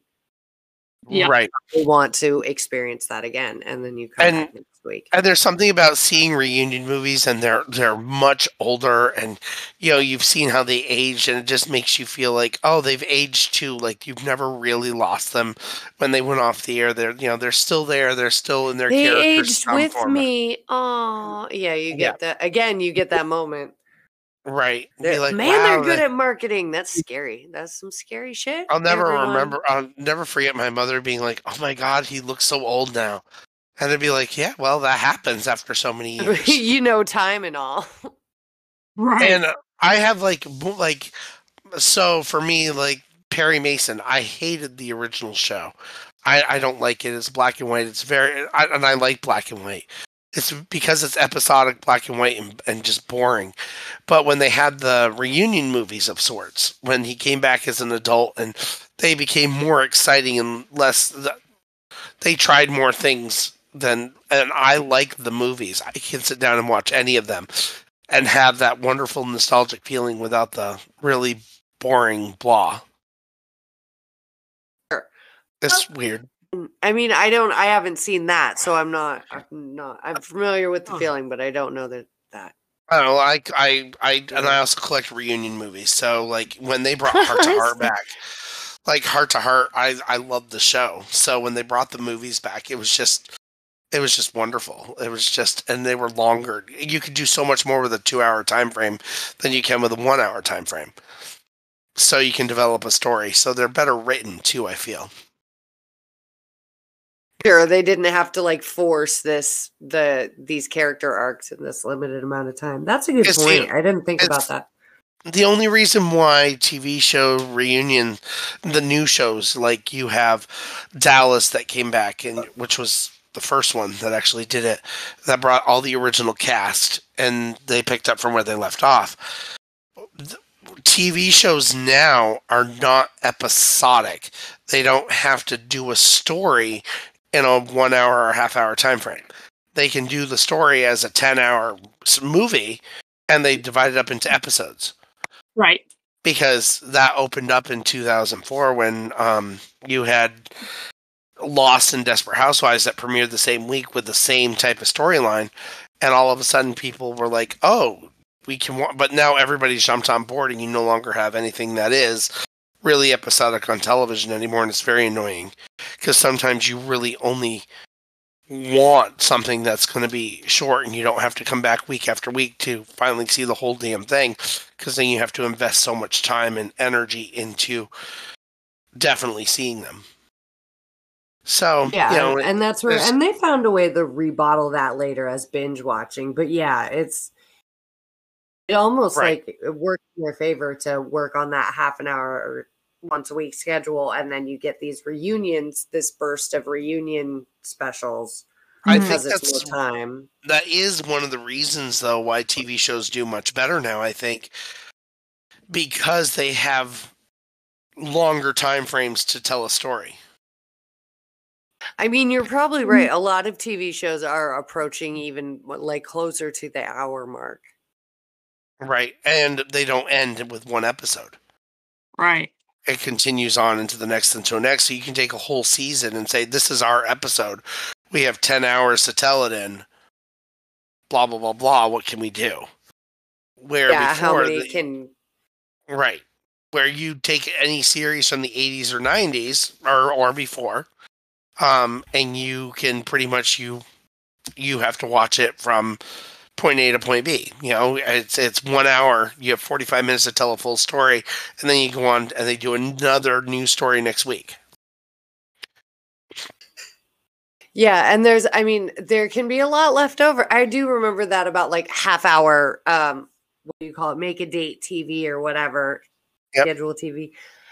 Um is that there, you know, there are inevitably pieces of the story that you just never get no or sometimes if you get a really good well established tv show they'll like bring plot points back Right. a lot of the times you just you don't get to know what happened to that one character who showed up or that kids whose parents didn't come home who was the neighbor down the street or the whatever Mhm. right? Or the kid that walked up the stairs and never came down. that happened in a couple shows. They always go up the stairs. Yep, they always go up a, a conspicuous flight of stairs and are just gone forever. Married with cast, Children did it. Family bizarre. Matters did it. Yep. They But- actually secretly become little cult children. Oh, Well, where they, How the I think children it's of the funnier corn where were they think people won't notice, and people actually did notice, people it's were like, like- "But what about?" and they're Oh, being called out on their shit twenty years later. I think Someone was gonna say something eventually. Yeah, I feel like but there was a whole special on VH1 about uh, people that were written out of shows and they never explained their character endings. And they were actually brought that, you know, they would show the last clip of the last episode, the last time you saw each character. And it's like, yep, and there they go. Yep. and just- there was no explanation. You didn't know if they died or moved or were kidnapped or sold into child slavery. Who knows? It could Family Matters, for instance, was a show that I watched. They did it twice. They had Judy walk up the stairs and never come down. And then they left Richie, who was the cousin, but they got rid of Aunt Rachel. And she just vanished. And it's like, um, what? What? Wait, wait a minute, what? I mean, that That was Jackie O's favorite thing. oh my god. Sounds like a blast. Uh, Oh my god. yeah, we did that. That's amazing. God, okay, that's it. Time to go home. Long distance high five. But yeah, it's it's super interesting how they take ha- ha- and how that how TV has transformed, and now they all your good TV is no longer on network television. It's all on Netflix or Hulu or or Disney Plus or you know all these streaming services. They don't even put their good stuff on television anymore.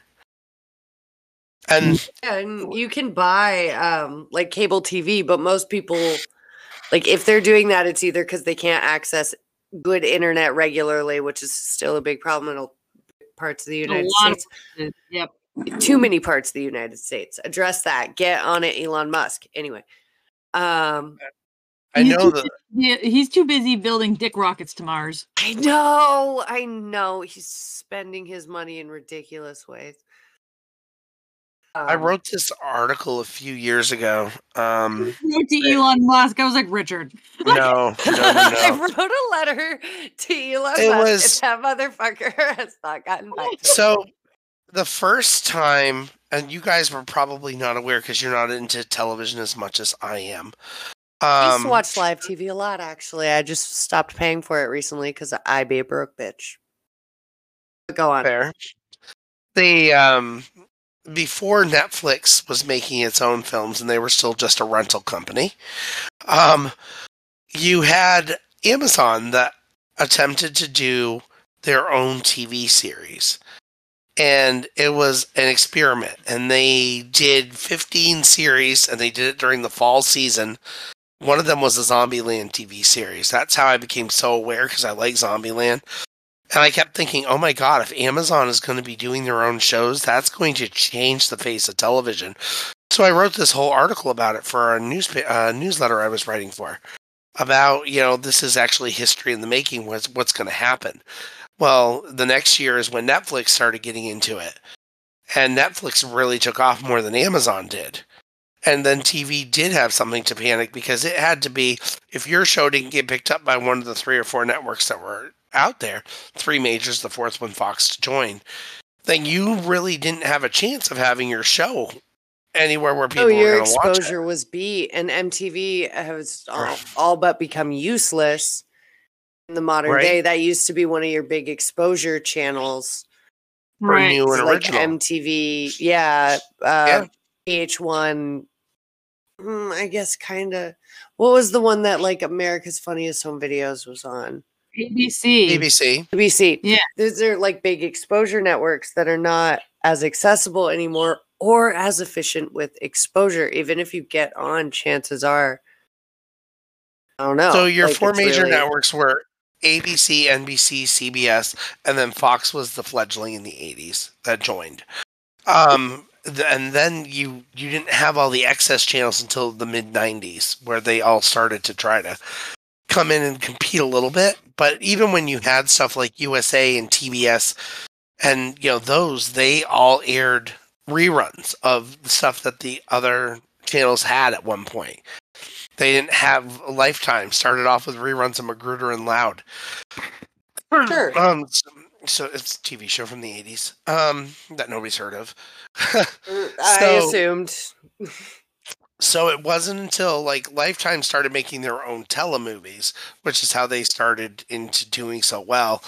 And then, of course, Hallmark picked up. They were went from doing the Hallmark Hall of Fame line to all of a sudden doing the Hallmark Christmas line because they were doing so well with them and just marketing the crap out of them. And They were like, "Hey, look at this trend that just seems to be working out real good." And if you look back at.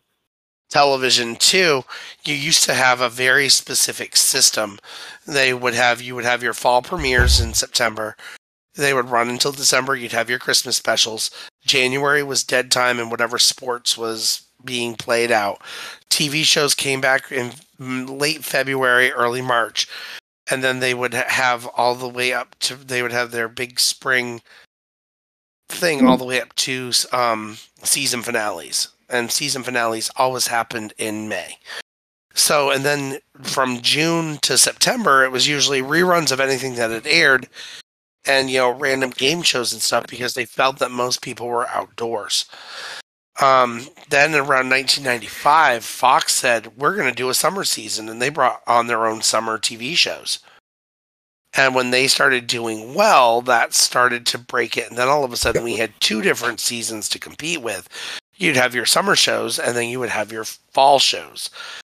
And then it finally burst from there and now, you know, it's all morphed into what it is now. And TV has just been kind of left in the dust because you can watch anything anytime anywhere you want. That's, you know, newer and streaming. And the old stuff you can, you know, you have DVDs that you can buy because that's the only way to see old stuff now it's been a really weird role for for TV, but Amazon's the one that started all that streaming stuff to attempt it, and then Netflix well, picked and like up from dabs there. for you for for spying it at the beginning before it became a thing and being like, "Hey, this is this is gonna be something that's very fucking cool." And that is like that progression when you really like kind of zoom out and have someone talk about it. Um, it's very impressive. It's a really impressive Yeah. thing, like transformation that's taken place. But it also is completely logical. Like it makes sense with the progression of technology, with the progression of social behaviors and the more we kind of become a society of self you know self and less um, right. group But it activity used to then be this becomes more useful From a collector's standpoint, it used to be very. You would buy your fall preview TV guide. It would give you a list of every single new show and what it was about that was coming out. I could go through and I could cre- make a recording schedule. It'd be like, I want this show, this show, this show, this show. And I would try to pick out shows that would get canceled quickly because I'm fascinated by that kind of stuff because they become really rare. So Hmm. it'd be like, um, you know, this one, this one, this one, boom, boom, boom, boom, boom. And I had a neat, nice, tidy, organized list. After Amazon and Netflix started, and and then all the others, there is no specific list anymore. There is no, hey, this channel. There's no, this is everything. You don't have a TV guide anymore. You don't have. You have no idea what each. you don't even have a chance to watch really the It's half the pilot that- right. to see. like slip up releases like It's- it's it- very frustrating from my point of view because and then you have the, all the things that aren't releasing them to DVDs, so you only get it if you pay for their channel. So I feel like I'm very locked out of a lot of stuff, even though I have access to a lot of stuff. And I stopped giving credit to anything that Netflix ever had. I stopped being like, I'm not going to watch that. It's not going to come to DVD. I'm not going to be able to own it. I'm not going to be. They're eventually going to take it down, and all those memories are gone. Why put myself through that? So You don't get eh, control over that over that piece of nostalgia. There it is again. Right. They're like they withhold Which is- piece. which is why I'm so hesitant to watch anything on Netflix or somebody will be like, "Did you watch this on YouTube?" and I'll be like, "No," or "Did you?" Eh, no, and, and there's there's reasons like I don't. It, it's very frustrating.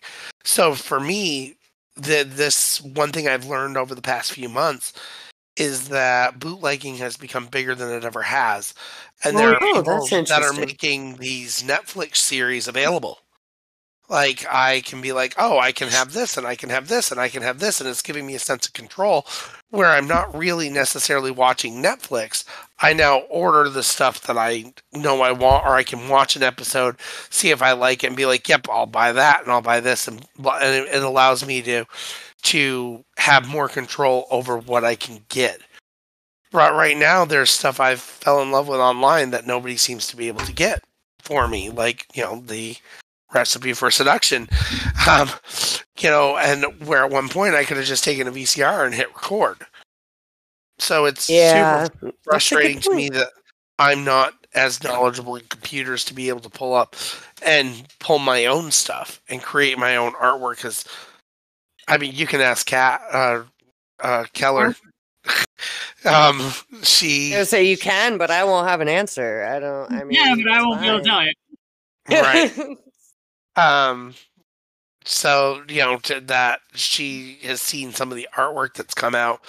If it looks authentic, I it pretty much keeps me quelled. I don't freak out, Nope. and I And- love artwork. That's well, it's part of the kind of the process of enjoying for you. It's I kind of have the same feeling over CDs. I really used to like buying CDs, and I don't have a collection anymore because I went through a phase of um, moving around a lot after I had a child and whatnot. But um, that was kind of part of the nostalgia of music was like getting the CD and having Yeah. it, and then having this collection of CDs. Um, Yep. And I remember it was like a big thing amongst, and I think Keller was in on this too, to have like all the Linkin Park CDs. Yes, even the extra ones featuring Yeah. other art- artists. Yeah, it was like it was huge for a minute. And There was something really special about it, and you'd get the discography, I think it's called, and the Yep, art was beautiful, Yep. and uh, it's kind of a Yeah, that- special thing. It's like a piece of art. Absolutely. Yep. Yeah, well, Yeah, and I think it something about- involved more artists. Not only are you creating music, but someone's creating your art, and your, you know, there's more people involved, and I think that's special, and that's kind of being removed. Um, It kind of is Anyway. the whole digital process. I'm like, uh, and that is one of my frustrations. Netflix doesn't publish something being like, "Here's everything that's come out." Nobody has a definitive guide. This is everything. Sometimes you just hear it by accident. Like I've had more moments to be like, "How have I not heard about this?" Right. Yeah. It was like, "How have I not heard about this?" And then there's stuff that Netflix buys from other places, like the the Kirlian frequency. They got it from Spain two years ago. Um, I found it Netflix by has accident. gotten way into like sniping foreign films. hmm Apparently, Um, it's been kind of a thing. they um they they purchased the rights to air them in the United States, but because we are who we are, you know, it, it's not going to be the popular, so it doesn't show up on your most popular list. You have to find it by accident. Right. Or no. Like- Yeah, or like intentionally go into like foreign films or indie movies or something. Right, because Netflix doesn't Um, say this year we're going to bring out this, this, this, this, this, and this, and let you choose. Like you No. don't know; they just throw it on there, and if it, like if it's sink or swim, they don't. There's no promotion for it. right. That doesn't seem very fair either. Like no, the no, Queen's it's not. Gambit, It's very like the gatekeepers almost hold a little more power, even though we as viewers have access to quote unquote more things. You don't have control over Any of it. any Right. of it, really. Yeah, that's a good point. I agree. And I agree to a point. I'm also lazy and very much of the world of instant viewing, but I get it from the point of view of of the CDs. So oh, I have to tell you what I do too. Like I do own like I have a copy of the Queen's Gambit in my video library. But if I'm Really? upstairs and I want That's a good to, yeah, because I I bought a bootleg. Um, if I'm upstairs, I do you think I'm going to run downstairs and get it? No, I'm going to hit a button to let it play because while it's easy access, That's, That's what you do. That's what But- you do, man. Yeah. like, Well, yeah. but but for House of Yes, when we watched it online and it's missing an ending, I went and bought the goddamn DVD so I could have the full ending. I do that Oh, too, I though. wanna I have that. a copy of The Nightmare Before Christmas around somewhere, but you bet your ass I got on Disney Plus. Yeah, because it's easy, and as long as the access is there, great. But the DVDs are there for when access is not. Right. Because if you want to watch Nightmare Before Christmas in three months and Disney pulled it down and you can't Mm, yeah, for some in, like, weird reason, July. or right. I have it now. Yeah. Right? Like when everybody was all upset that Netflix lost Doctor Who, and they're like, ah, well, we can't. And I'm like, I have all the seasons sitting right here. I can just literally pull one out and put it in and hit play. So you want to and know? to be fair, you can like purchase on Amazon, but if you you have to keep up that subscription now to, in order to keep all those movies. Sorry, go ahead, Keller. No, I, no, it's it's it's fine. It's, it's we've passed that moment. Never mind.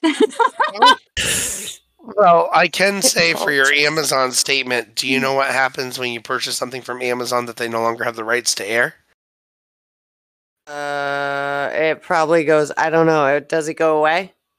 You get a credit to your account to purchase something else. I want something else. I want the movie I fucking purchased. That's yeah, my well, point. Guess Wanted something else. I would have bought something else. Guess what? You, if, if, if it's digital, that was the if you best. don't own it, if you don't control Yeah. it, you don't have it. And True, and you're not buying the rights to it. Like you are not buying a copy. You are No. just Well, yeah, perpetually borrowing. Yeah, you're not buying a physical copy. Definitely. right, you're only buying it a chance to view it while they have it, Audacity. Mhm. which is not okay. well, not no, for but somebody like considering you're already buying, paying for. Chances are you're already paying for a subscription. So right. Well, Amazon, when you buy Amazon Prime, they offer a lot of movies automatically for free. No, But you can buy an individual movie or you can buy an individual TV show, and that's fine. Uh, like once again, I did it with Disney's The Prince and the Pauper because it was like, oh my god, they have this, and that's how I learned what happened. I bought The Prince and the remember Pauper, when that was on there, and then it, And it was like, it was oh, look, gone. yeah, and then I'm just like, oh, and they credited me, and I'm like, no, I don't want the credit. I don't, I don't want this. movie. It was yeah. like I just got my that's my movie. You can't just know. no, So- no takesies backsies. The fuck, Right. Disney? and and it it goes back to like thankfully even when i and this is why i'm as disenamored i think with a lot of the online games and stuff there was a game called Millsberry. it was totally free oh, here we go again. yep And they decided to shut down the talk before, website. I see.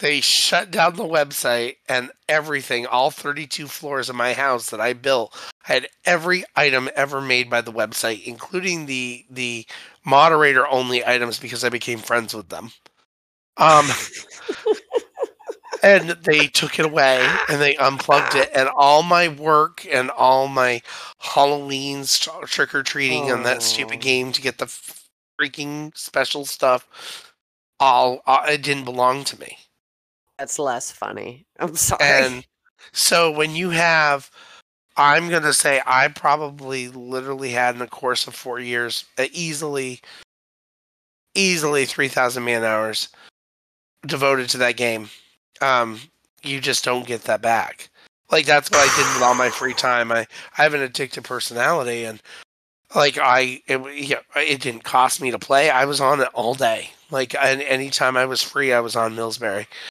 and I know, I built my houses because you had to design your rooms and stuff. It, it was a fun game. And you know, you had you could go downtown and you could go to one of the boroughs and you could play their little games and you could go and try to catch Lucky the Leprechaun or the Trix Rabbit or you know whatever promo they were doing for the week. And yeah, uh, they took it all away, and I'm at the end of it. I'm thinking, I'm glad I'm not like Farmville players where I paid money for this. Ladies and gentlemen, get on right, get online, write a letter. Richard is clearly very upset. no, I think the point is, is like there's a reason why I don't play the online games because none of it is yours. Like it can be, it used to be you bought a Nintendo cartridge and you slid it in, and you didn't have to buy add-ons. You just played the game. Like now they have Oh, computer yeah, sure. games Yeah. where you buy and you have to buy an add-on or you have to have. It's like no, like I, what, well, you should be able to play a game without any kind of internet connection. That's why you purchased it. That's why Like I bought it- the game. Yeah. Right. What Right. happens when they stop maintaining the game? What happens when they stop when it gets old, like Apple iPhones? That is that's the only problem I have with technology is that we are still a throwaway society, and you're always looking to make it better or to do this and that. But at some point, you do lose things in the cracks. Well, and it's like, are you trying to make it better, or are you trying to make the next best thing? And that's Apparently, I'm very always preachy the today. thing. and that well and i understand and i think all those things you said are important and something people should consider when you maybe you know think about throwing away your phone Mm, shit and a new one Right.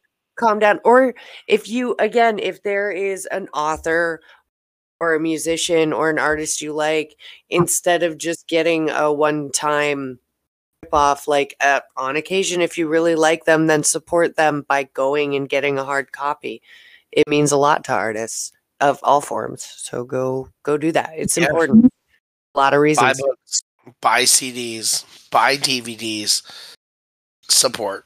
Yeah. If you like them, keep them around because not everybody is going to be, you know, in 200 years a classic that everybody's read. You know, you're not going to, not everybody's a Charles Dickens.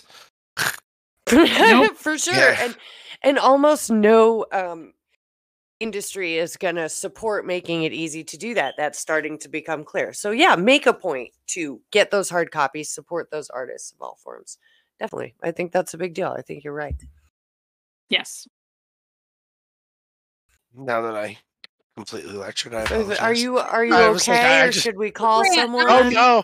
I just realized that I just went through a whole television history that I don't know how the heck that came about. you went I'm through like, a oh, whole arc but also Yeah. this is why I went- we have you do these episodes this what's that about No, I went on a rant a few weeks ago. This was Richard's rant. very, very fair. Yes, this is. i went this on is- one for a whole episode on a scanner darkly it's fine Yes. but it is how I feel about about Netflix and streaming, and I thought it was cool when it started. I just they need to make them available. Plus, it would be an extra income for them. I don't understand. But see, if they do that, then people will stop watching Will they? on. Because if you buy a copy, you already admit you have a copy of Nightmare Before Christmas, but you still watch it on streaming. That's true.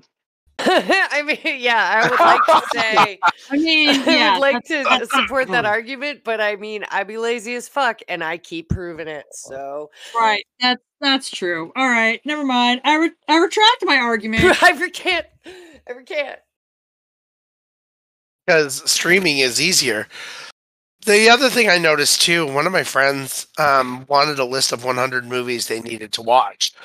So, you know, 100 of the good movies, not like a lot of the stuff I talk about here, like like some of the, you know, that they are er, that they are proven well. You know, critics have have approved them. You know, films that hey, what what's good and what do you need to see or what what moves you. And I gave the I gave this person the list of 100 films. There was four of them on Netflix to view streaming. Oh, wow. Wow. That was an eye opener too. That's just one of those eye openers. That's like, whoa. I bet if you checked all the streaming services, you could find them. But the but like the reality is, is most people are not a psychopath like me and do not have all the streaming services, so they can watch every documentary ever. I don't Um, have all the streaming services, and I'm a TV fan. But once again, I'm kind of have an aversion to. Well, and honestly, I still think you have to search for some of them. I took a class a couple summers ago that was Russian cinema, and I had to search for a few of them, and I had to sign up for a few different like Russian movie sites and stuff. And like, I mean, I found them. Took Are you talking about bit. like Anna Karenina or City of Lost Children?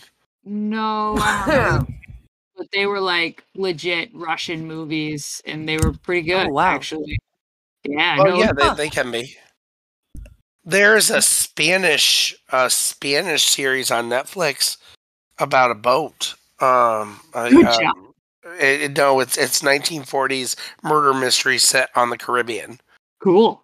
and I saw a portion of the first episode, and yes, it is. Uh, you have to read it, um, and I was like, well, I need to go back and actually take time to do this. But it was a, it was something I found as a surprise, and I'm like, what is this? You know, that once again, Netflix didn't. They should have a commercial station with everything that's new, not just what's popular. They should. They should have a commercial commercial line station like something where you can just browse what is being played on you know, or maybe a couple, one that's like more kid friendly, one that's more like adult oriented, one that's Right. I agree, they should. That'd be kind of cool. Yeah. because once you can start to get order, then you can create a taping schedule, and yeah, Or not even a taping schedule, just be like, "Oh, that's that's a cool commercial. I want to do that." So right, exactly. I know Apple TV does something like that because Jeremy and I were watching that one day and we found like three different shows in a movie that were like, oh my God, we want to watch all of that. So, I've never had Apple TV. That's one I I only have. Honestly, I have uh, Disney Plus and Amazon Prime, and my ex-wife uh, gives me access to Hulu. And we, the so, only reason we have Apple TV is because we have Apple Apple users in the house. Jeremy and I oh yeah, don't have Apple TV, That but like Jess sense. Yeah. kids have Apple Apple products, so we have Apple TV. no, that's fair. So I, I think it's Apple TV that had um um, tell me a story. I don't know. Apple Yeah. TV is what has the show See with Jason Momoa, and we need to watch season two, and we just haven't yet, and we're both very sad about it because we need to wait for Jess, and the three of us haven't been able to coordinate a time where we can like sit down and binge watch the second season. So, like, Oh no, you may all need to move in with each other for a period of time. cat, we all live together. Oh, you're doomed. They I do. mean, yeah. good luck. I'm Yeah, we sure it'll all work live out. Together, and we fine. haven't been able to coordinate to binge watch. That's the problem. Like, No, tell me a story of CBS All Access. It's a um, it's Oh, I have that all the one. fairy tales reimagined into adult into it's it's a Oh yeah, no, I have tales. watched.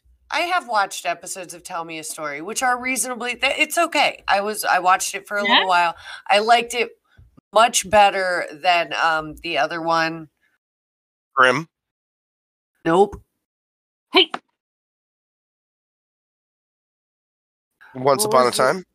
Yes. I liked it Yeah. significantly better than Once Upon a Time. I watched the first three seasons of Once Upon a Time and I really enjoyed it. And I don't know why I stopped watching it and I never got into it. And then I heard that the Watch longer the they went, the f- longer it went, the worse it got. And I just never bothered to go back. It's I have them all disappointing. Yeah, it to. like got okay for a minute, and then I was like, I don't know why I'm not interested. I'm just not. I was disappointed with Once. Upon a Time. Um, like I got to meet the, the the writers of the show, and I know that they base it on the Charmings, which makes me happy. But the problem with Once Upon a Time is that Disney still had their hands in it. In order to make the series, they had to agree to use the Disney versions of the fairy tales. Oh, they were freaking stuck. Disney owns everything. Well, no, it's obvious they own that, but still. They needed to not do that. They needed to actually make Should've the fairy tales the way they wanted to. And then on top of adding insult to injury, they then took characters like Rumpelstiltskin and they made him three different characters from three different fairy tales and used the same actor. And I was like, That no, was another can't. thing I noticed too, where they started like mishmashing Yeah. characters, and I was like, I'm very confused. Which Um, I didn't care for that at And they all. put Like, and they put levels in there that I wasn't like fully okay with. Like they they made family connections that I was like that. I don't whoever know was how I- running that put way Yeah. too much shit in there. Uh, that's yeah, how I feel about yeah. it. They just they had a lot going on and didn't Yeah. weren't. It was almost like they didn't know where they were going with it. they had a solid beginning, and then Disney wanted to cash in on Frozen, so they suddenly did that Frozen storyline. yeah, I that's I'm- remember that too. Yeah, was like I awful. only watched. It was either the third or fourth seasons. Like I remember Mulan, and they were headed to Neverland because Hook was involved. I remember Hook, Yep. and that's about where I left off. Hook was still like the bad guy. Like I know Hook becomes like one of the good guys, but Hook was still the bad guy. At that point, yeah. Yeah, And yeah. Mulan- Yeah, just fell off. just been introduced.